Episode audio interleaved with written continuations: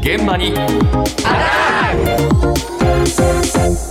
今朝の担当、近藤香織さんです。おはようございます。おはようございます。このところいろんな業界で人手不足問題になっていますけれども、なってますね。え今日はアパレル業界の人手不足解消の対策についてのお話です。おーやっぱり、あ、あの、人手不足なのね。そうなんですよ。あの、アパレル業界だと、販売員、あの、つまりショップ店員の人手不足が非常に深刻なんですよ。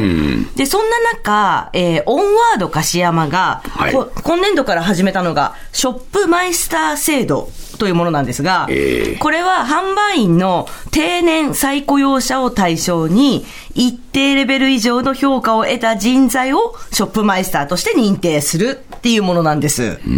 定年？再雇用者。はい。定年退職した人で引き続き働きますよっていう人を対象に、はい。一定レベル以上の評価を得ると、ショップマイスターとして認定されるんですよと。いうことは、定年過ぎてもしゃ仕事ができる。そういうことです。ああ、そう。そのね、そう、続ける人の中で選ばれた人がなれるということなんですけれどもまあ、導入の背景について、ええオンワード樫山販売人材課課長の冬木麻子さんに聞きました。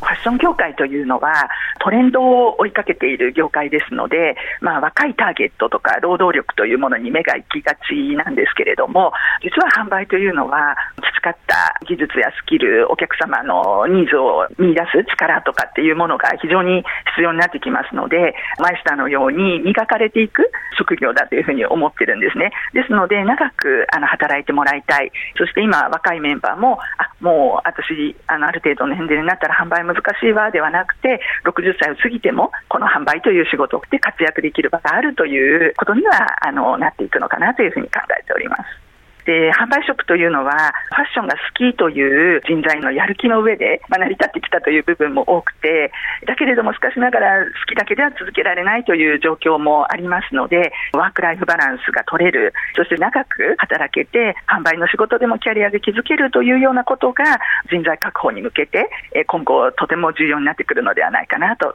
えております。これやっぱり若いうちしかできないとか、長くは続けられないっていうんだと人材はとどまりませんよね。そうだね。そうだからこのショップマイスター制度を作ったんですけれども。イ、ギリスなんかのね、あのお店では、こういうその、専門家がね、販売の中にいて、なかなか厳しいんですよ。匠がいて、ええ。あやっぱりだけどね、ああ、これは専門家だなと思わせるんですよ。ーねえ、なんかそそういうね、説得力のある販売員さんっていうのがね、まあ一つ生まれることになるわけなんですけれども、えショップマイスター認定されると、毎月ショップマイスター手当というのが支給されるのでえ、え。おおむね定年前の給与水準が維持されますし、あのね、認定されたマイスターたちからは、やっぱりお金、お給料面がいいっていうのももちろんですけれども、会社がキャリアを認めてくれたっていうことがやっぱりやりがいにつながるということで、非常に好評だそうです。そうですか。で、これただ、初年度定年退職した人の中で、マイスターに認定されたのはね、3割なんですよ。なかなか厳しいね。難関なんです。そうだねそうなんです。だだけど、キャリアを重ねて、それが会社に認められる制度があるっていうことならば、今いる若い人たちも目標ができるし、そうですねそう、人材が離れてしまうのを防ぐことができるのではないかと考えました。そうですか。はい。つまり、せっかく販売員になってくれた人を手放さずに大事にするという人材確保の策ですね。えで、一方で、別の角度から人材確保の策を提案している会社があります。これはどんな方法なのか、株式会社メッシュエル代表取締役の久保田光平さんのお話です。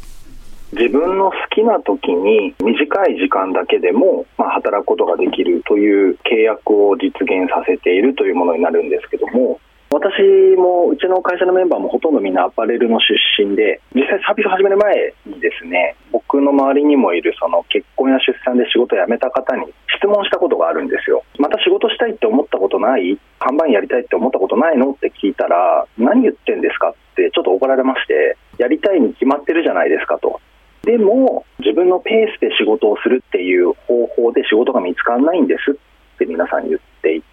まあ、要は、えー、と日中だけ働きたいとか週に3日間だけにしたいとかこういう細かい条件交渉っていうのを企業さんとするってやっぱ企業側もすごく大変なので、まあ、だったらもう条件をもう自分で提出してで、そこにこう企業側が依頼をかけていくっていう方法であれば、もしかしたらうまくいくのかななんて考えて、今実際そういうサービスの仕組みになってるんですけど。へこれは、雇われる側が、はい週、週3日でいいですか、って言うわけだな。そういうことです、そういうことです。あいいよ。うんそういうことです、そういうことですこれね、販売員のウーバーみたいな感じなんですけど、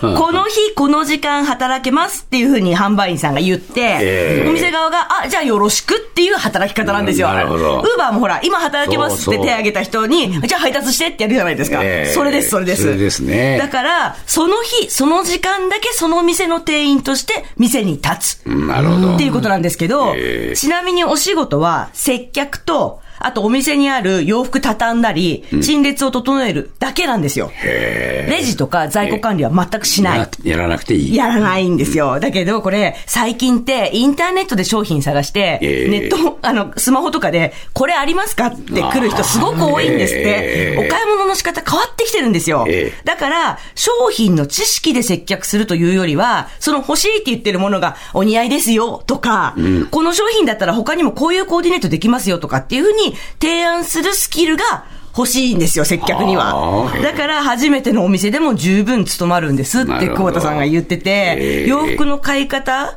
が変わったっていうのが、新しい働き方を可能にしてるとも言えるんですよそうですね。か。結構多いんですか？この契約してる人。これが今、メッシュウェル登録者10月の末で6305人。ええすごいね。そうなんです。で、店舗、登録しているお店の方が800店。伸伸びてきてるんですよね。えで、特にコロナ明けからはニーズ実感してるっていうふうに久保田さんおっしゃってたんですけれども、これからについてもちょっと聞いてみました。今やっぱ人が足りなくて、お店を回すのに結構宿泊しているアパレルのお店って結構多いんですよ。足りないんですって。昔はすごく人気で憧れの仕事みたいな風に言われたこともありましたけど、まあ、やっぱり時代も変わってね、今また違う仕事が人気になったりもしますし、うこれからまたどんどん、ね、日本は高齢化社会なので、どんどん働き手は減っていくっていう中で、まあ、人手が足りないっていう会社はどんどん増えていくでしょう、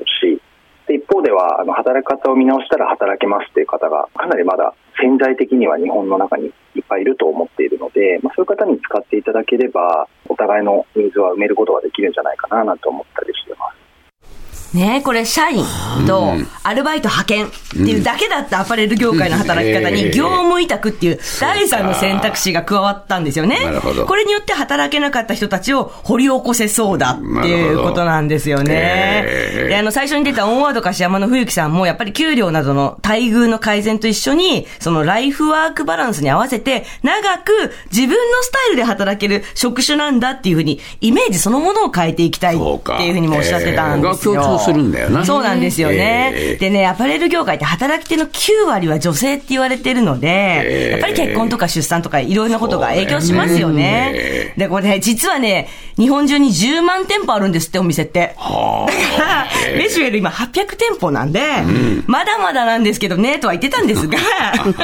でもね、働き方の選択肢が増えるってことなんで、ええ。やっぱりこれ人手不足の解消につながるんじゃないかなってちょっと思いますよね